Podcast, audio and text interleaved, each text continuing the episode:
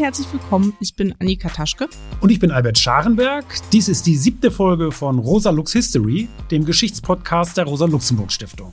Unser Thema ist diesmal die Pariser Kommune. Diese bestand vor genau 150 Jahren in der französischen Hauptstadt Paris und zwar vom 18. März bis zum 28. Mai 1871. Auch wenn heute viele Menschen kaum noch etwas darüber wissen, war die Kommune doch ein geradezu weltgeschichtliches Ereignis.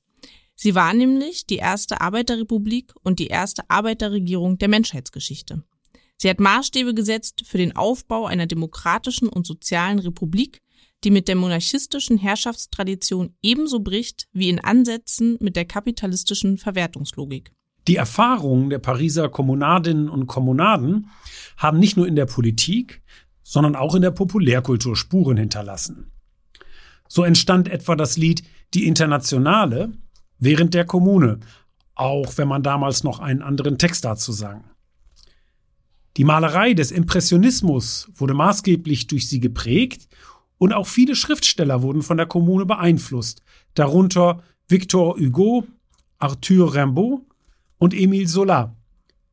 Bis hin zu Ernest Hemingway, Bertolt Brecht und Umberto Eco, die die Geschichte der Kommune in ihren eigenen Werken verarbeitet haben, wie es in der Gegenwart etwa die Schriftstellerin Michelle Audin tut. Die Kommune war damals ein Großthema der europäischen Öffentlichkeit. Ein großer Konflikt, in dem diametral entgegengesetzte Sichtweisen zur Zukunft der Demokratie und auch des Sozialismus aufeinanderprallten.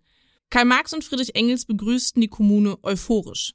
Für Marx war sie der ruhmvolle Vorbote einer neuen Gesellschaft. Auch die revolutionäre Sozialdemokratie in Deutschland solidarisierte sich mit ihren Akteurinnen. Der Schlachtruf des Pariser Proletariats knüpfte dabei direkt an jenen der französischen Revolutionsarmee von 1792 an. In der Kommune hieß es Krieg den Palästen, Friede den Hütten, Tod der Not und dem Müßiggange. Wobei man heute schon dazu sagen muss, dass Müßiggang sich hier nicht auf Freizeit oder gar Urlaub bezieht.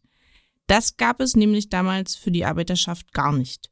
Müßiggang bezieht sich hier auf das arbeitslose Einkommen, also auf jene Bürger, die nicht arbeiten müssen, weil andere für ihren Reichtum schuften. Die Kommune war als erste demokratische Republik der Arbeiter ein Fanal.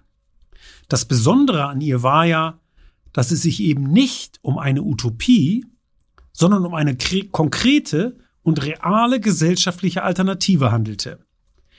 Deshalb haben alle aufgemerkt und hingeschaut. Was passiert da in Paris? Was geht da vor sich? Die entstehende sozialistische Bewegung solidarisierte sich äh, und mit ihr, du hast es bereits angedeutet, Annika, die von Marx und Engels geführte Internationale Arbeiterassoziation, die erste Internationale. Später sollten sich auch die zweite Internationale und ab 1919 die kommunistische Internationale auf sie berufen. Lenin soll am 73. Tag der Oktoberrevolution sogar im Schnee getanzt haben, weil die Revolution damit länger gedauert hatte als die Kommune. In der Folge wurde die Erinnerung an die Kommune aber auch zur Legitimation staatssozialistischer Herrschaft instrumentalisiert. Es haben sich aber auch ganz andere politische Strömungen auf die Kommune berufen, darunter beispielsweise anarchistische Strömungen oder auch die situationistische Internationale um Guy Debord, die die Kommune als das größte Fest des 19. Jahrhunderts feierte. Über all das, die Geschichte wie die Rezeption der Pariser Kommune, wollen wir angesichts ihres 150-jährigen Jubiläums heute sprechen. Dazu haben wir drei Gäste eingeladen, die sich mit deren Geschichte bestens auskennen. Nämlich Christopher Wimmer, Co-Autor eines brandneuen Buches über das revolutionäre Frankreich von 1870-71, die Politikwissenschaftlerin und Autorin Antje Schrupp und Francis Wurz, der von 1979 bis 2009 für die Kommunistische Partei Frankreichs Abgeordneter im Europäischen Parlament war und heute unter anderem für die Fondation Gabriel Péry tätig ist. Beginnen wollen wir allerdings mit der Vorgeschichte, also mit dem Zustandekommen der Kommune. Denn die Pariser Kommune begann zwar am 18. März 1871, aber ihre Vorgeschichte reicht viel weiter zurück, nämlich bis in das Jahr 1848. Damals brachen in Frankreich und in anderen Ländern Europas demokratische Revolutionen aus, die der Herrschaft des Adels ein Ende setzen wollten. Ja, Annika, allerdings reicht der große Bogen der Geschichte noch weiter zurück, nämlich bis zur französischen Revolution des ausgehenden 18. Jahrhunderts. Dazu würde ich jetzt aber nichts weiter sagen.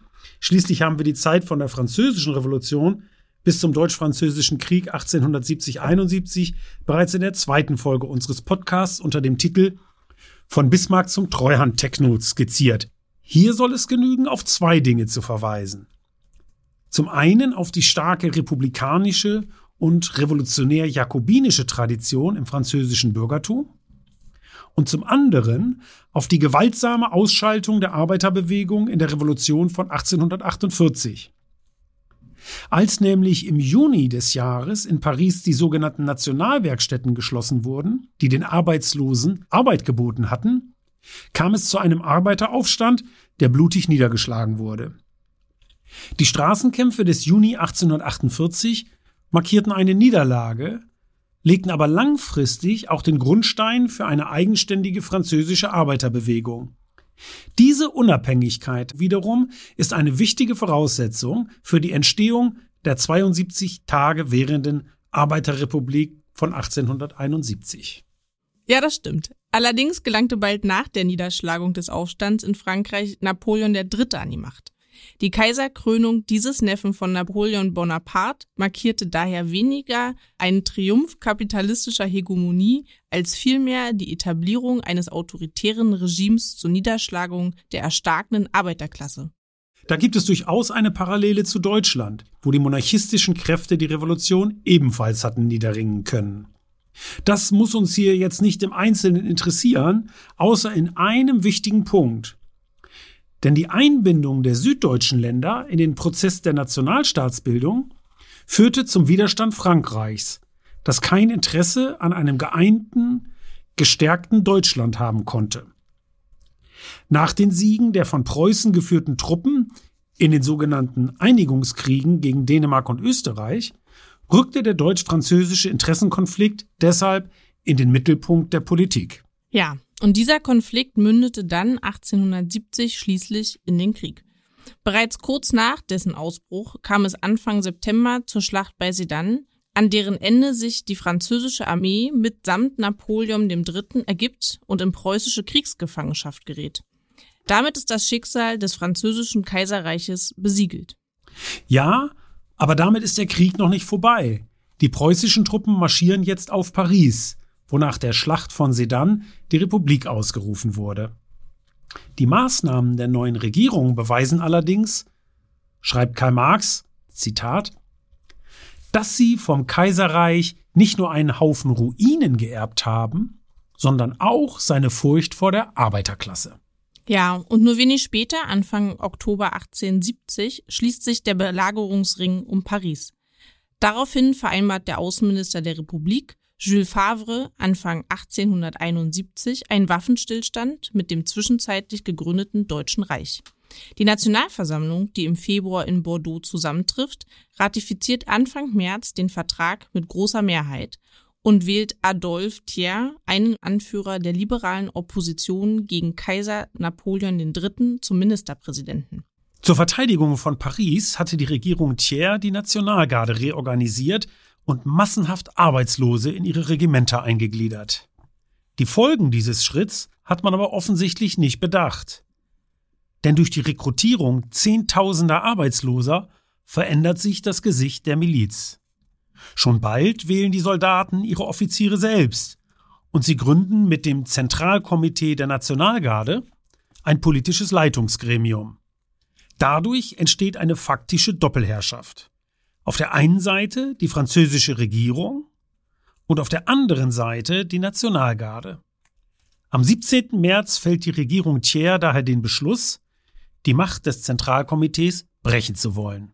Richtig, Albert. Aber zunächst muss sich die Regierung der Geschütze der Nationalgarde bemächtigen. Am frühen Morgen des 18. März setzt sie Truppen in Marsch, die die Stellung der Nationalgarde im Handstreich nehmen und die Geschütze in die Arsenale der Regierung bringen soll. Als dann auf dem Montmartre General Claude Leconte seinen Soldaten befiehlt, auf die Frauen und Männer zu schießen, verweigern diese den Befehl, verbrüdern sich mit den Nationalgardisten und verhaften den General, den sie noch am selben Tag erschießen. Damit ist Thiers Plan krachend gescheitert und seine Regierung flieht nach Versailles. Mit ihr fliehen auch die Reichen und Besitzenden. Plötzlich stehen die Bewohnerinnen und Bewohner der Stadt vor der Aufgabe, die militärische Verteidigung und das tägliche Leben selbst organisieren zu müssen. Was für eine Aufgabe. Man muss sich das mal vorstellen. Nach dem stürmischen Abzug des Besitzbürgertums ist die arbeitende Bevölkerung, sind die Pariserinnen und Pariser plötzlich gefordert, selbst den Staat zu übernehmen. Vorbereitet ist darauf natürlich kein Mensch. Als erstes organisiert das Zentralkomitee der Nationalgarde die Demokratie, sprich die Wahl zum Rat der Kommune. Diese findet bereits am 26. März auf der Basis eines allgemeinen Männerwahlrechts statt. Nur zwei Tage später konstituiert sich der Kommunerat. Er setzt sich zusammen aus einer bunten Mischung von Jakobinern, Sozialisten, Anarchisten und Vertretern der bürgerlichen Opposition gegen Napoleon III. Eine Nachwahl im April stärkt den sozialistischen Flügel. Die stärkste Gruppe im Rat bleiben jedoch jene Männer, die sich in der Tradition der radikalen Kräfte der französischen Revolution sehen. Inzwischen ist Monsieur Thiers nicht untätig gewesen. Er reorganisiert die Armee, vor allem mit Hilfe der entlassenen Kriegsgefangenen. Dabei kann Thiers auf die volle Unterstützung der preußischen Krone setzen, die nun wirklich überhaupt kein Interesse an demokratischen und sozialistischen Experimenten hat. Bereits am 2. April, nur zwei Wochen nach Ausrufung der Kommune, beginnt der Krieg gegen sie. Ab sofort muss sich die Kommune täglich des Ansturms immer neuer Verbände erwehren. Die Nationalgarde kann aber ihre befestigten Stellungen am Stadtrand zunächst halten. Ja, Annika, man erkennt an dem, was du sagst, bereits das größte Problem der Kommune. Es handelt sich nämlich um ein Krisenregime in Kriegszeiten. Dass die Kommune überhaupt zustande kommt, liegt an den besonderen und eben extrem krisenhaften Umständen. Denn die radikalen Kräfte der republikanischen Bewegung und der Arbeiterbewegung profitieren von dem relativen politischen Vakuum, das nach der militärischen Niederlage entstanden ist. Erst in diesem politischen Vakuum können sie in Paris die Macht erobern. Sie schaffen es jedoch in der Folge nicht, eine Verbindung zum Rest des republikanischen Raumes in der Stadt und im ganzen Land herzustellen. Daher bleibt die Kommune trotz revolutionärer Erhebungen auch in anderen Städten weitgehend isoliert. Es gibt um sie herum keinen mehrheitsfähigen historischen Block. Ja, Albert, das ist und bleibt das strategische Problem des radikalen Aufbruchs. Dennoch schaffen die Kommunadinnen mitten im Krieg auch das alltägliche Leben in der Stadt zu organisieren. Um auf die unmittelbare Lebenssituation der StadtbewohnerInnen zu reagieren und diese zu verbessern, verabschiedet der Rat eine Reihe wichtiger Dekrete. Diese zeigen, dass die Interessen der ArbeiterInnen im Mittelpunkt der Ratsentscheidung stehen. Zu diesen Dekreten zählen etwa jene, in denen es um den Erlass aller Mieten, und zwar rückwirkend für ein halbes Jahr geht. Oder auch die Beschlagnahmung und Verteilung leerstehender Wohnungen. Dann gibt es die Dekrete, in denen Regeln geschaffen werden, die zusätzliche Erschwernisse für ArbeiterInnen untersagen. Etwa die Einstellung des Verkaufs verpfändeter Gegenstände, das Verbot von Geldstrafen und Lohnabzügen oder auch die Festlegung des Brotpreises. Die Übernahme von Betrieben durch Genossenschaften wird ebenfalls ermöglicht. Die unentgeltliche Schulbildung wird auch eingeführt. Diese ermöglicht Arbeiterkindern die Beschulung. Schließlich gibt es jene Dekrete, die das gesellschaftliche Leben demokratisieren sollen. Dazu gehört die Möglichkeit, jederzeit Amtsträger zu wählen, aber auch wieder abzuwählen. Auch die Trennung von Staat und Kirche und die Festlegung, dass Beamte einen durchschnittlichen Arbeitslohn als Gehalt bekommen, sind Teil dieser Beschlüsse. Ein Dekret verfügt das Verbot der Nachtarbeit für Bäckergesellen. Das klingt erstmal relativ harmlos. Aber Leo Frankel, ein in den Kommunerat gewählter ungarischer Sozialist, der zum ersten Arbeitsminister in der Geschichte Frankreichs ernannt wird, betont, dass es mit diesem Dekret darum gehe, dass die Bäcker Freizeit haben sollen, dass man ihnen ein soziales Leben und die Möglichkeit, lesen und schreiben zu lernen, verschaffen wolle.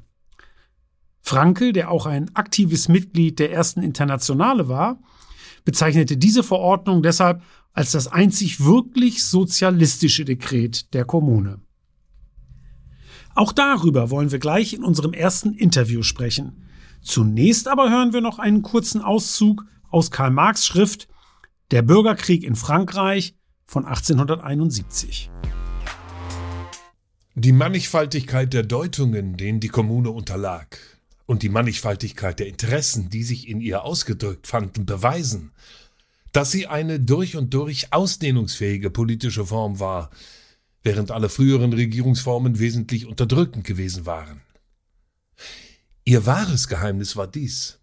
Sie war wesentlich eine Regierung der Arbeiterklasse, das Resultat des Kampfs der hervorbringenden gegen die aneignende Klasse, die endlich entdeckte politische Form, unter der die ökonomische Befreiung der Arbeit sich vollziehen konnte. Ohne diese letzte Bedingung war die Kommunalverfassung eine Unmöglichkeit und eine Täuschung. Die politische Herrschaft des Produzenten kann nicht bestehen neben der Verewigung seiner gesellschaftlichen Knechtschaft. Die Kommune sollte daher als Hebel dienen, um die ökonomischen Grundlagen umzustürzen, auf denen der Bestand der Klassen und damit der Klassenherrschaft ruht. Einmal die Arbeit emanzipiert, so wird jeder Mensch ein Arbeiter, und produktive Arbeit hört auf, eine Klasseneigenschaft zu sein. Die Arbeiterklasse verlangte keine Wunder von der Kommune. Sie hat keine fix und fertigen Utopien durch Volksbeschluss einzuführen. Sie weiß, dass, um ihre eigene Befreiung und mit ihr jene höhere Lebensform hervorzuarbeiten, der die gegenwärtige Gesellschaft durch ihre eigene ökonomische Entwicklung unwiderstehlich entgegenstrebt, dass sie, die Arbeiterklasse, lange Kämpfe, eine ganze Reihe geschichtlicher Prozesse durchzumachen hat, durch welche die Menschen wie die Umstände gänzlich umgewandelt werden. Sie hat keine Ideale zu verwirklichen. Sie hat nur die Elemente der neuen Gesellschaft in Freiheit zu setzen, die sich bereits im Schoß der zusammenbrechenden Bourgeoisgesellschaft entwickelt haben.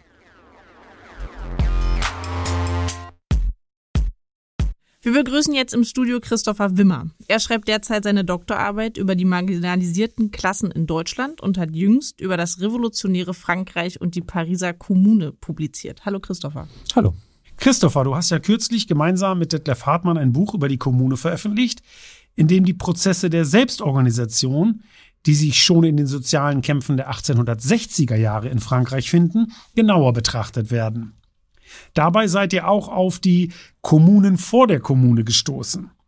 Das heißt auf revolutionäre Prozesse, die in verschiedenen Teilen Frankreichs bereits vor der Pariser Kommune stattfanden, etwa in Lyon oder in Marseille. Gab es denn damals eine revolutionäre Stimmung über Paris hinaus? Es gab nicht nur eine revolutionäre Stimmung über Paris hinaus, sondern sogar vor der Proklamation der Kommune in Paris. Im Jahr 1870 vor allem kam es zu einer autonomen Bewegung in den Provinzen, eben vor allem in Lyon, in Marseille, aber auch in einem rund halben Dutzend anderen Städte Frank in Gesamtfrankreichs, wo in den einzelnen Städten autonom die Kommune ausgerufen wurde. Die Gründe dafür würde ich auf, auf zwei Ebenen äh, sehen wollen. Das eine ist sicherlich der unmittelbare Grund des Deutsch-Französischen Krieges, der für Frankreich schlecht ausging und in Frankreich am Ende verloren hat. Ähm, und der dazu führte, dass die, der Widerstand, der Protest gegen den Staat deutlich zunahm. Man muss auch wissen, dass damals in Frankreich es noch keine Wehrpflicht gab, sondern ähm, die Wehrpflichtigen per Losverfahren ausgelost wurden und sich die Reicheren davon freikaufen konnten. Deswegen war der Militärdienst am Ende eine Klassenfrage und äh, deswegen war natürlich auch vor allem äh, die proletarischen Klassen besonders stark vom Krieg betroffen. Zweitens gab es eher einen unmittelbaren Grund, der eben, wie du es ja schon angesprochen hast, in den lokalen Strukturen vor Ort in den 1850er, 60er, 70er Jahren schon angelegt war. Es waren nämlich Fragen nach Autonomie und kommunaler Selbstbestimmung, die in den Orten und in den Provinzen eine lange Tradition hatten und die sich auch immer gegen den Zentralismus von, Frankreich, äh, von Paris richteten und sich auch immer an der Steuerfrage manifestierten. Also immer auch die Frage oder das Gefühl der Provinzen, dass sie von der, von der Herrschaft Paris, von dem, Zentral, von dem Zentralismus Paris ausgebeutet werden und sich dagegen wehren wollten. Dafür gab es dann vor allem in den 1860er und 70er Jahren in den Orten zahlreiche Versammlungen, nachdem das Versammlungsgesetz erneuert wurde und die Arbeiterinnen und Arbeiter, Handwerkerinnen und Handwerkerinnen vor Ort versuchten sich eben in diesen Versammlungen auszutauschen über ihre konkreten Probleme vor Ort. Und aus dieser Bewegung, die sich in den 1870er Jahren dann noch zu einer massiven Streikbewegung ausweitete, auch Streiks gegen den Krieg, an denen sich mehrere hunderttausend Arbeiterinnen und Arbeiter beteiligten, aus diesen Bewegungen, aus diesem aus dieser Melange entwickelte sich dann eben diese Kommunebewegung in den einzelnen Orten. Also kann man sicherlich sagen, dass diese Bewegung zum einen eine Bewegung gegen den Krieg war, auch gegen den Zentralismus der Stadt pa Paris, aber auch dezidiert eine antikapitalistische Bewegung, eine Bewegung gegen die kapitalistische Innovation, die Frankreich zu dieser Zeit durchmachte und die gerade in den ländlichen Gebieten dazu führte, dass viele Menschen, die vorher in Subsistenzwirtschaft gelebt haben, als Bäuerinnen und Bäuern tätig waren, nun vor allem in die Eisenbahninnovation eingesogen wurden und zu Lohnarbeitern gemacht wurden, was allerdings keinen sozialen Aufstieg für sie bedeutete, sondern massive Pauperisierungs- und Armutserfahrungen mit sich brachte. Wodurch zeichnen sich denn die revolutionären Erhebungen in den Städten außerhalb von Paris aus? Ähm, weisen sie Gemeinsamkeiten auf untereinander, aber auch mit der Pariser Kommune? Also es gab in allen Städten nahezu äh, Angriffe der Kommunarinnen und Kommunaden, der Revolutionäre, zum einen auf staatliche Institutionen, auf Gebäude wie Parlamentsgebäude, wie Polizeiquartiere, wie Gerichte, aber eben auch auf ökonomische Ziele, wie zum Beispiel Banken oder Luxusgeschäfte. Diese wurden einfach unmittelbar gestürmt. Und gerade in den Provinzen war eben die Macht der neuen Republik noch nicht so gegeben. Der Kaiser war weg und die Leute versuchten einfach, sich dieses Vakuum zu nehmen und sich selbst zu organisieren.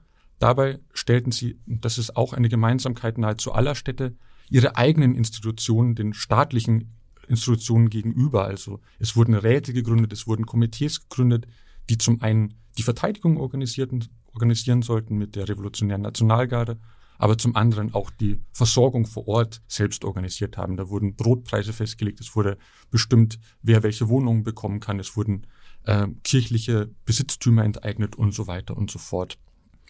Sicherlich eine weitere Gemeinsamkeit war die Frage der Militanz und der Bewaffnung. Es gab überall Verteidigungskomitees, die gegründet wurden. Die Nationalgarde stand häufig auf Seiten der Revolutionärinnen und Revolutionäre, aber es kam auch zur Volksbewaffnung. Das war auch eine Tradition, gerade in den ländlichen Gebieten, die auf eine, auf eine lange Tradition der Autonomie und auch der Selbstständigkeit äh, zurückzuführen ist.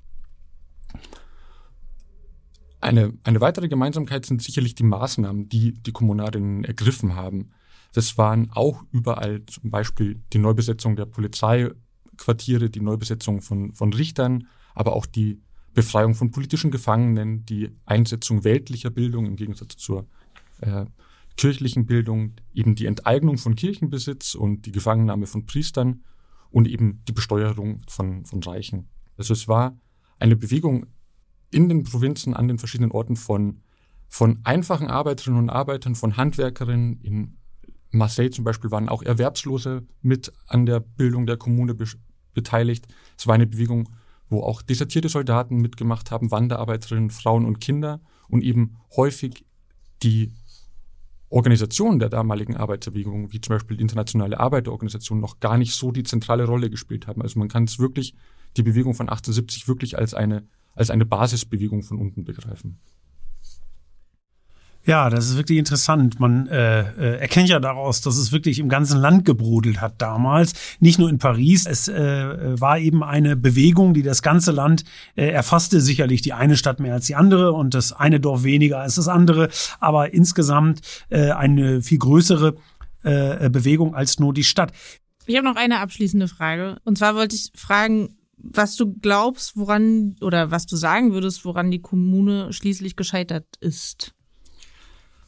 Auch hier würde ich zwei Gründe anbringen. Das eine ist, sind natürlich die unmittelbaren Erfahrungen des Krieges. Es war sowohl ein Drittel Frankreichs war damals von den Deutschen besetzt. Die hatten überhaupt kein Interesse daran, dass sich äh, Frankreich zu einer äh, ja, sozialistischen Kommune-Republik entwickelt und äh, unterdrückten natürlich diese Bewegung massiv militärisch. Aber auch die neue republikanische Zentralregierung in Frankreich hatte auch kein Interesse daran, dass sich äh, Frankreich zu einer sozialistischen Kommunerepublik entwickelt und auch sie ähm, unterdrückte die Kommunebewegung massiv. Und gegen diese militärische Übermacht von zwei Armeen konnten die Revolutionäre vor Ort relativ wenig entgegensetzen. Ein zweiter Grund liegt aber sicherlich auch darin, dass sich die einzelnen Kommunen in den Städten häufig isolierten. Es gab zwar einzelne Versuche, wie vor allem im Süden und Südwesten des Landes, wo sogenannte Ligen gegründet wurden, also Versuche, die einzelnen Städte und Regionen zu einer gemeinsamen Kommune, zu einer gemeinsamen Bereich zu vereinen, aber sie schafften es nicht, eine gemeinsame Schlagkraft gegen diese beiden äh, Großheere zu entwickeln und somit wurden sie nun ja nacheinander einzeln abgeräumt. Vielen, vielen Dank. Ja, vielen Dank, Christopher. Gerne.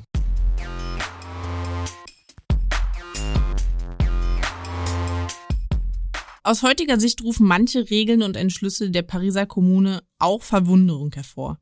Ein gutes, vielleicht sogar das beste Beispiel hierfür ist die Rolle der Frauen. In der linken Geschichtsschreibung wird oft darauf hingewiesen, dass die Pariser Frauen aktiv in der Kommune mitwirkten und eine wichtige Rolle spielten, dass ihre Emanzipation rasch vorankam in diesen Wochen. Da ist einerseits durchaus etwas dran, so hat sich auch Karl Marx unter dem Eindruck der Kommune verstärkt für die Gleichberechtigung der Geschlechter eingesetzt, worauf Heather Brown in ihrem kürzlich auf Deutsch erschienenen Buch Geschlecht und Familie bei Marx hinweist.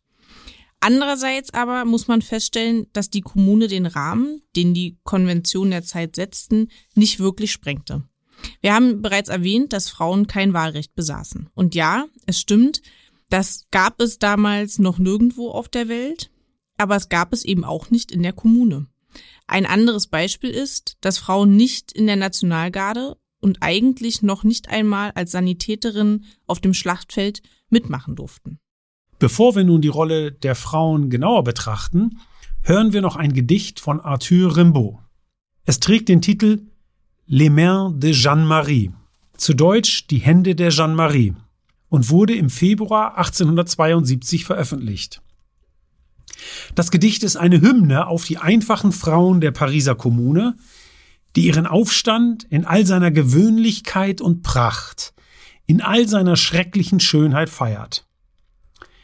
Jeanne-Marie, eine der berühmten Petroleuses, die von der Regierung von Versailles verleumdet wurden, entgeht wiederholt den verschiedenen Formen der Unterdrückung, mit denen Frauen in der heutigen Gesellschaft konfrontiert sind.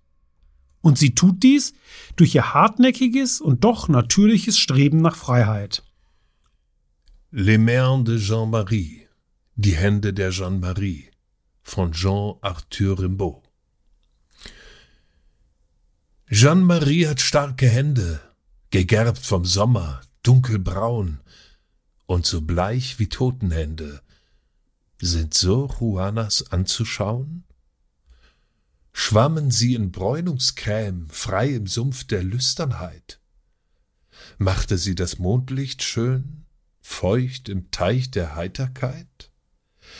Tranken Himmel sie verloddert, sanft auf Knien eingewiegt?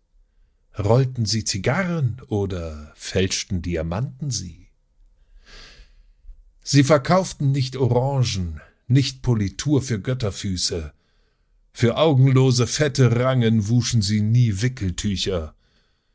Es sind die Hände nicht von Zicken, noch von dicken Arbeitsfrauen, die im Wald der Drecksfabriken austär betrunkene Sonnen brauen. Zwar sind sie Rückgratkrümmerinnen, die Hände, doch nie böses Schwert, sind unheilvoller als Maschinen und stärker als ein ganzes Pferd. Und reger als des Feuers Wesen, durchrüttelnder als Schüttelfrost, singt ihr Fleisch die Marseillaise, ein Kyrie immer eingeschlossen. Sie würgten eure Hälse, Schlampen, Sie brechen eure Hände, Frauen von Adel, eure feinen, schlanken Finger, weiß und rot versaut. Des Pöbels Anlauf kennt ein Braun, wie's eine Brust von gestern ist. Der Hände Rücken ist der Raum, den gern jeder Empörer küsst. Voller Liebe in der Sonne sind sie bleich und eine Zier. Sie tragen der Gewehre Bronze durchs Paris, das rebelliert. Ach, dann und wann an heilgen Händen, deren Fäuste unser Mund stets ernüchtert küssen könnte, klirren Kerkerketten manche Stund. Zuweilen zuckt's in uns befremdlich und unser Wesen ist entsetzt. Wenn ihr erblasst, o Engelhände, nur weil man euch ausbluten lässt.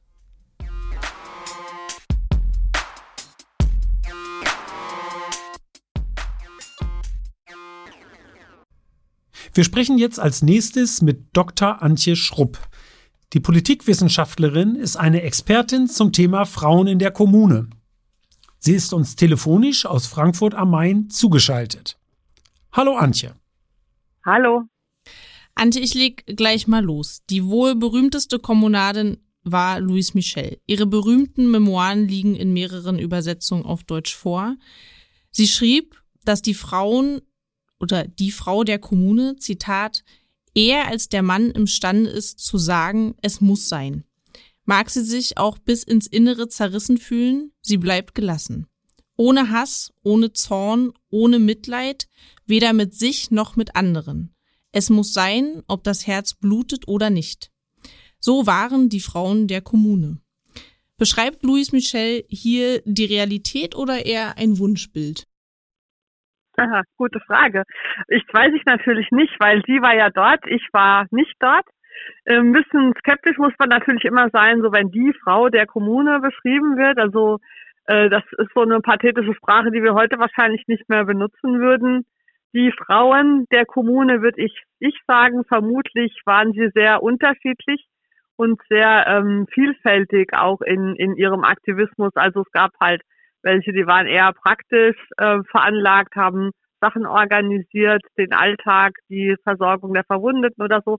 Es gab andere, die haben eher ähm, intellektuell gearbeitet, Reden gehalten, ähm, Zeitungsartikel geschrieben oder welche, die haben eher strukturell gearbeitet in Kommissionen und in, in politischen Gremien und so weiter. Und wahrscheinlich waren auch solche dabei, wie sie Louise Michel beschreibt, die ja selber ähm, vor allen Dingen äh, in, in, bei den Kampfhandlungen dabei war und gar nicht so sehr in der Stadt während der Pariser Kommune. Die war nur, also die war überwiegend auf dem Schlachtfeld aktiv.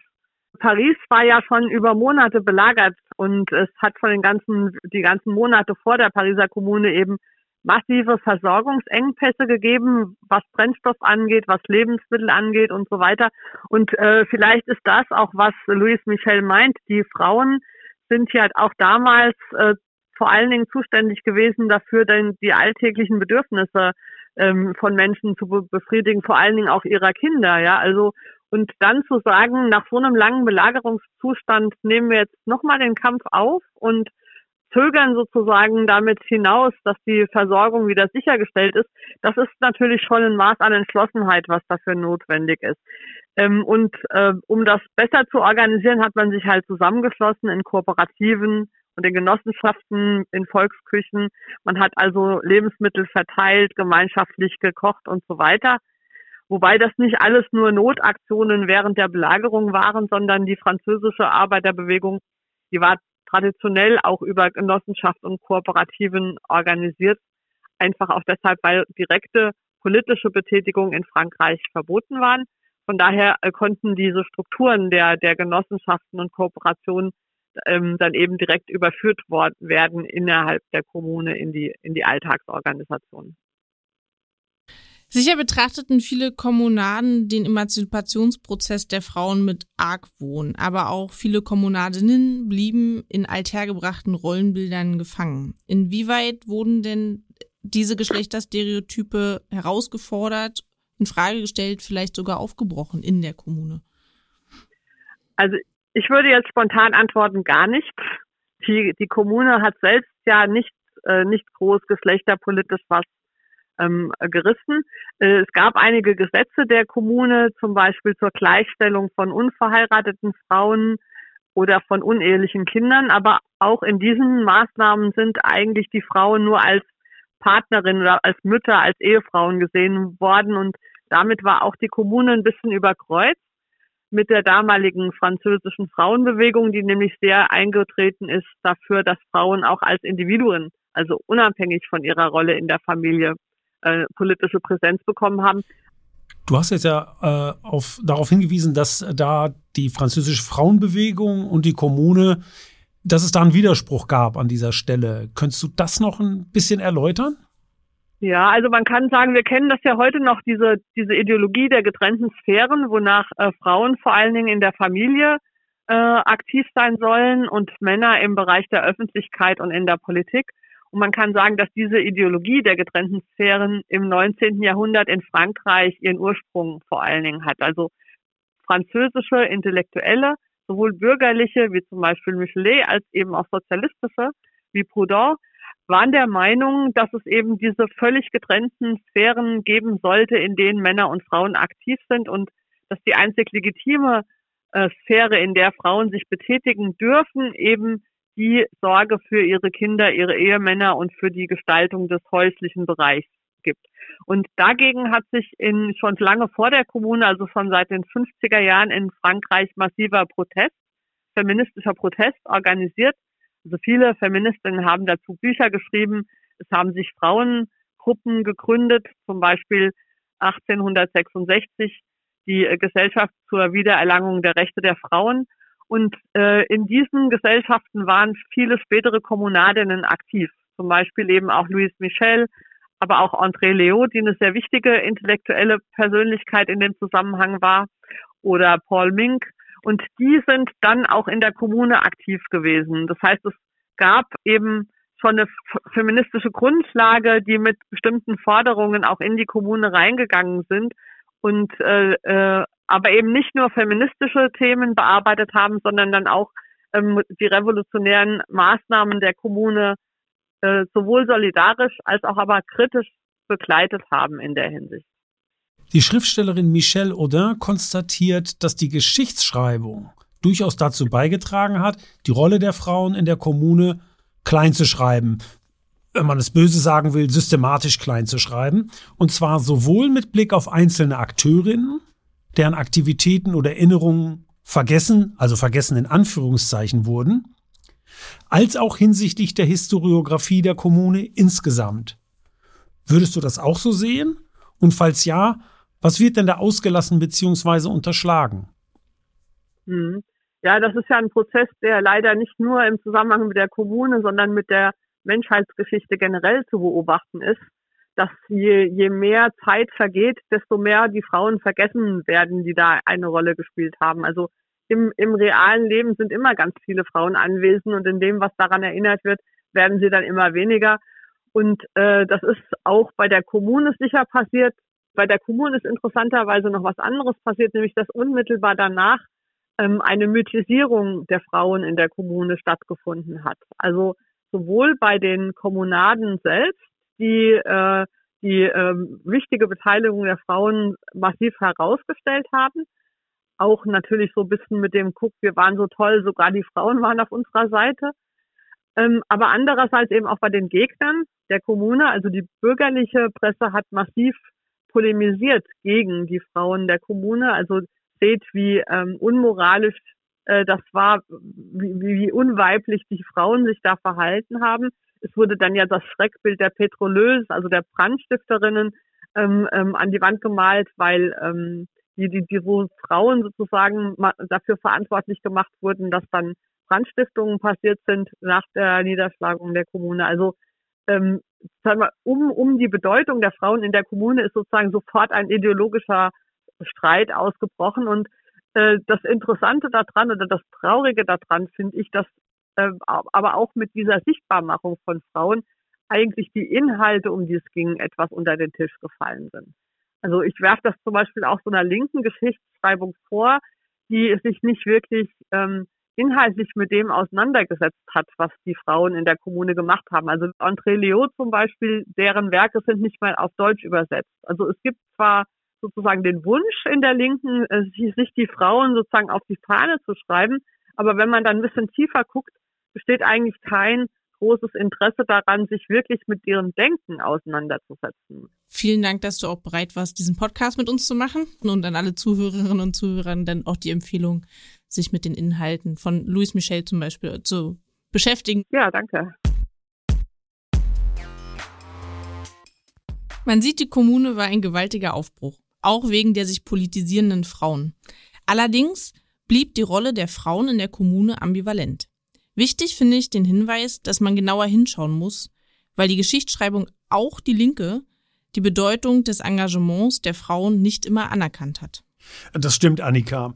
Louise Michel vertrat ja sogar die These, dass die Frauen von Paris die Kommune mit größerer Entschlossenheit unterstützt hätten als die Männer. Aber wie dem auch sei, die Kommune befand sich, abgesehen von den ersten Tagen nach ihrer Proklamation, im Krieg. Und das durchgängig. Und angesichts des Bündnisses zwischen der Regierung Thiers in Versailles und der preußischen Krone sah sie sich mit einer militärischen Übermacht konfrontiert, die von Tag zu Tag größer wurde. Jetzt zeigte sich, dass es der Kommune nicht gelungen war, sich mit radikalen republikanischen Kräften im ganzen Land zu verbünden, wie Christopher Wimmer ja vorhin bereits dargelegt hat. Am 21. Mai gelang es ihren Gegnern schließlich, die äußeren Verteidigungslinien zu durchbrechen und in die Stadt zu gelangen, wo sich die Kommunadinnen und Kommunaden in den Stadtteilen verschanzt halten. Zwischen 600 und 900 Barrikaden sind in der Stadt errichtet worden, obwohl der Stadtumbau durch Baron Hausmann in den 1850er und 60er Jahren darauf ausgerichtet gewesen war, den Barrikadenbau durch breite Boulevards zu verhindern. Eine herrschaftliche Lehre aus der 1848er Revolution. Dieses Unterfangen war jedenfalls, wie die Kommune zeigte, krachend gescheitert. Jetzt wurde um jede Barrikade, um jeden Straßenzug gekämpft. Zu retten aber war die Kommune da schon nicht mehr. Allerdings. Was aber schlimmer war, ist das Vorgehen der Regierungstruppen bei der Rückeroberung der Stadt. Nicht, dass die Kommunadinnen nicht ebenfalls sehr hart vorgegangen wären.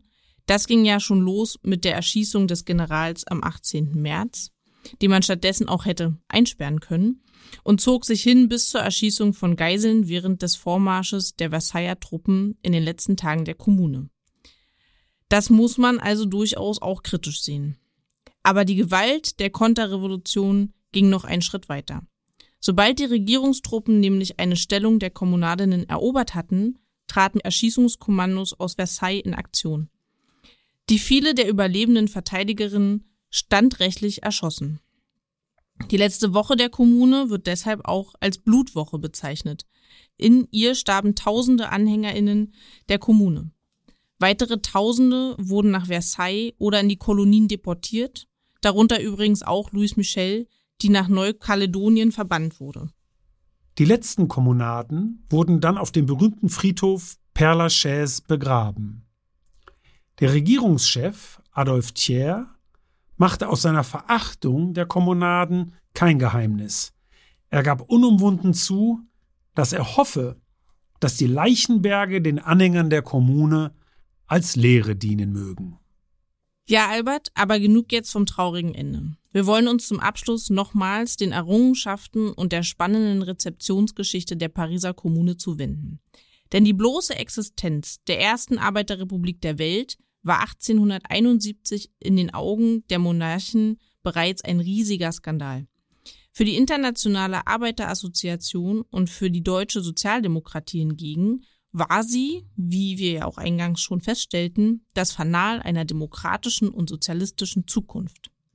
Wir hören dazu jetzt einen kurzen Auszug aus einer Rede von August Bebel, die er als Abgeordneter der Sozialdemokratischen Arbeiterpartei am 23. Mai 1871 im Deutschen Reichstag hielt. Meine Herren, mögen die Bestrebungen der Kommune in Ihren Augen noch so verwerfliche oder, wie gestern hier im Hause privatim geäußert wurde, Verrückte sein. Seien Sie fest überzeugt. Das ganze europäische Proletariat und alles, was noch ein Gefühl für Freiheit und Unabhängigkeit in der Brust trägt, sieht auf Paris. Meine Herren, auch wenn im Augenblick Paris unterdrückt ist, dann erinnere ich Sie daran, dass der Kampf in Paris nur ein kleines Vorpostengefecht ist, dass die Hauptsache in Europa uns noch bevorsteht und dass, ehe wenige Jahrzehnte vergehen, der Schlachtruf des Pariser Proletariats Krieg den Palästen, Friede den Hütten, Tod der Not und dem Müßiggange, der Schlachtruf des gesamten europäischen Proletariats werden wird. Bebel erklärt sich hier unumwunden solidarisch mit der Kommune. Eine Solidarität, die ihm und der Sozialdemokratischen Partei viel Ärger einbringen sollte. Zum einen wurden Bebel und sein Genosse Abgeordneter Wilhelm Liebknecht 1872 wegen ihrer solidarischen Position gegenüber der Pariser Kommune zu zwei Jahren Festungshaft verurteilt. Zum anderen war es die Solidarität mit der Arbeiterregierung in Paris, die Bismarcks Aufmerksamkeit weckte, wie Bebel selbst in seinen Erinnerungen mit dem Titel Aus meinem Leben schreibt. Zitat Fürst Bismarck äußerte im Herbst 1878 bei der Beratung des Sozialistengesetzes, es sei diese meine Rede gewesen, die ihm die Gefährlichkeit des Sozialismus vor Augen führte. Fest steht jedenfalls, dass Solidarität mit der Kommune keine Fensterrede war, sondern eine strafbewährte Handlung. Ja, ganz genau, Annika. Das ist ein total wichtiger Punkt. Weil nämlich das damals ausgerechnet in Versailles ausgerufene Deutsche Kaiserreich eben keine Demokratie, sondern eine Monarchie war. Ein Staat, der nicht viel Federlesens machte mit seinen Gegnerinnen und Gegnern. Dass die Historikerin Hedwig Richter für das Kaiserreich in Anspruch nimmt, ein Rechtsstaat gewesen zu sein, erscheint daher durchaus fragwürdig. Denn Republikaner, Demokraten und Sozialisten waren quasi Staatsfeinde und wurden auch so behandelt.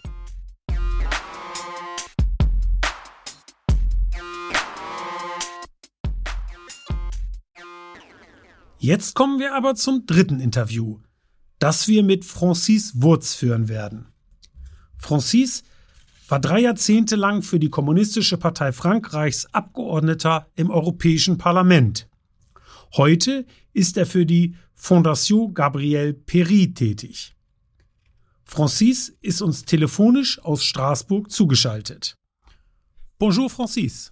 Bonjour Albert. Francis, der deutsch-britische Publizist Sebastian Haffner schrieb 1987 in seinem Buch Von Bismarck zu Hitler über die Pariser Kommune, in ihr sei es zum ersten Mal um Dinge gegangen, um die, wie er schreibt, heute in aller Welt gerungen wird. Demokratie oder Diktatur, Rätesystem oder Parlamentarismus, Sozialismus oder Wohlfahrtskapitalismus, Säkularisierung, Volksbewaffnung, sogar Frauenemanzipation. Siehst du das auch so? Ich würde sagen, teilweise ja, teilweise wäre ich etwas nuancierter. Ja, äh, heutzutage, so wie damals, wird, finde ich, tatsächlich für Säkularisierung, für Frauenpartizipation gerungen, auch für Demokratie, wenn wir auch in 1871 eher von einer sozialen Republik sprachen. Äh, ob in aller Welt für Sozialismus heute gerungen wird, davon bin ich leider nicht sicher. Äh, ich glaube auch, dass der äh, reine Parlamentarismus in unserer Zeit nicht reicht. Man braucht zusätzlich eine echte Bürgerdemokratie. Äh, während der Kommune hatten die Pariser Kämpfer keine Wahl, da die Regierung versagt hatte, mussten sie sich selbst organisieren.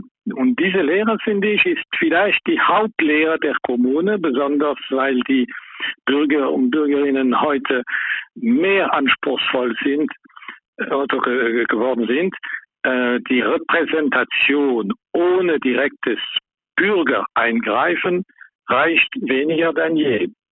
Aber was Volksbewaffnung anbelangt, da bin ich nicht der Meinung äh, dieses äh, Publizisten. In, in 1871 war Paris von den preußischen Truppen belagert und die französische Armee war unfähig, äh, sie zu unterstützen, sie zu befreien. Und die, die was man die nationale Garde nennt. Das waren Reservisten. Sie zählte innerhalb Paris, Paris etwa 200.000 bewaffnete Leute, die auf der Seite des Volkes standen. Die Regierung fürchtete vor allem diese Solidarität.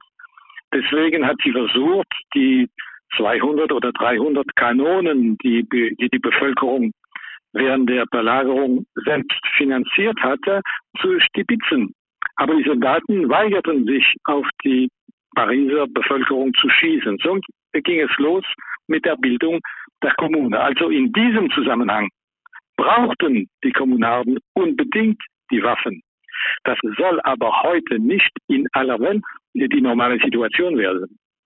Vielen Dank. Die Kommune war das einzige Mal in der Geschichte Frankreichs, dass die Volksmassen selbst die Macht übernahmen. Soweit war selbst die französische Revolution des ausgehenden 18. Jahrhunderts nicht gegangen. Plötzlich begannen viele Menschen über ihre Arbeit, ihr Leben, ihre Wünsche und Hoffnung zu sprechen und zu debattieren. Und was besonders bemerkenswert ist, sie waren keine professionellen PolitikerInnen. Sie waren im Grunde lauter Niemande, fürchten auch heutige Demokratien diese Selbstermächtigung der einfachen Leute, die sich nicht an die gegebene Ordnung halten, sondern ein anderes Morgen schaffen wollen? Ja, äh, ganz sicher. Äh, die, die, die herrschende Kräfte fürchten über alles politisierte und vereinte Bürgerinnen und Bürger. Das haben wir mehrmals in Frankreich in den, ganz in den letzten Jahren äh, erlebt. Zum Beispiel Während dem großen Streik von 1995 gegen eine neoliberale Reform der sozialen Sicherheit und des öffentlichen Dienstes. Alles war gelähmt und alle Leute diskutierten miteinander über, was sie sich ändern sollte und wie man das tun könnte. Dieses bürgerdemokratische Klima, würde ich sagen, war von der Regierung für politisch zu gefährlich gehalten so dass nur drei Wochen später die Reform annulliert wurde und der Ministerpräsident zurücktreten müsste. Und ein anderes Beispiel war die, äh, meine ich, wunderschöne Kampagne für ein linkes Nein zur europäischen Verfassung in 2005 in Frankreich. Für ein soziales Europa war da die, die, die Hauptlosung. Also für die große Mehrheit kein Nationalismus und kein Populismus. Die Rechtsradikalen waren nicht dabei. Diese, dieses politische oder gar strategische Ereignis war damals für die offiziellen Behörden so unerwartet, so beeindruckend oder gar so beängstigend, dass die ganzen Medien sowie die große Mehrheit der Politiker sich dagegen mobilisierten, aber ohne Effekt auf die Bewegung. Das Nein hatte gewonnen im Referendum. Hätten wir damals mehrere solche bürgerdemokratische Mobilisierungen in Europa gehabt, so hätten wir vielleicht fertig gekriegt, einen neuen Kurs in der EU zu beginnen. Und das bleibt meine Hoffnung. Die Wahlen alleine werden das niemals schaffen. Und das wissen die Regierungen. Francis, eine historische Lehre aus den Erfahrungen der Kommune war, dass die Kommunadinnen und Kommunaden die Machtfrage unterschätzt hatten. Und mit ihr auch das zerstörerische Wirken der Konterrevolution in Versailles. Man ließ sie davonkommen und, zum großen Bedauern von Friedrich Engels, selbst die Banque de France, die französische Zentralbank, ungeschoren. Die kommunistischen Parteien schlossen aus dieser Erfahrung, dass man die Konterrevolution nicht ungeschoren abziehen lassen dürfe. Ich würde allerdings behaupten, dass sie dann den umgekehrten Fehler begingen, dass sie nämlich die Machtfrage überschätzten bzw. fetischisierten, dass sie, wo sie an der Macht waren, Probleme zunehmend administrativ und durch Gewalt zu lösen suchten, anstatt im andauernden zivilgesellschaftlichen Kampf um Hegemonie. Wie siehst du das? Ich teile absolut deine letzte Bemerkung. Stalin sagte, dass die Pariser Kommune eine unvollständige und zerbrechliche Diktatur gewesen wäre. Das ist nicht meine Analyse. Ich bin nicht, ich bin mir nicht sicher, ob es mit der Pariser Kommune wirklich um eine Unterschätzung der Macht ging. Wovon ich aber überzeugt bin, ist, dass mehrere kommunistische Parteien der sozialistischen Länder die Frage der Macht überschätzt haben, hatten. Oder anders gesagt, dass sie die Hauptfrage der Bürgerdemokratie dramatisch unterschätzt haben. Die Verurteilten und Verbannten der Kommune wurden 1880 begnadigt. Die Urteile selbst wurden indes nicht aufgehoben. Sie behielten ihre juristische Gültigkeit. Warum fürchtet man die Akteurinnen der Pariser Kommune? Ja, die Amnestie von 1880 sollte die Kommune in Klammern innerhalb der langen Geschichte des Weges zur Republik einschließen. Diese 73 Tage der Kommune äh, sollte man einfach vergessen. Diese grundsätzliche Ungerechtigkeit dauerte in der offiziellen Geschichte Frankreichs bis 2016, als die nationale Versammlung, also unser Parlament, die Opfer der Kommune endlich rehabilitierte und die Pariser Kommune als ein Moment unserer nationalen Geschichte betrachtete. Und trotzdem haben letzten Monat, also vor einigen Tagen, die rechte Abgeordneten des Pariser Gemeinderates immer noch sehr stark gegen die geplanten äh, Gedenkfeiern des 150. Jahrestages der Kommune protestiert. Das zeigt die Stärke des Symbols der Kommune bis heute im Klassenkampf in Frankreich.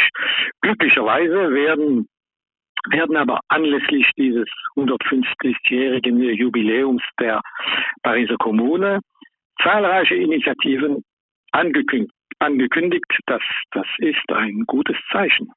Eine letzte Frage hätte ich noch mit der Bitte, das kurz prägnant möglichst zu beantworten. Francis, was würdest du sagen? Was können wir heute noch von der Kommune lernen? Ich würde sagen, die unerwarteten Fähigkeiten der versammelten und politisierten Bürgerinnen und Bürger unbedingt in Anspruch nehmen, um einen neuen Sozialismus, einem neuen Sozialismus eine Chance zu geben.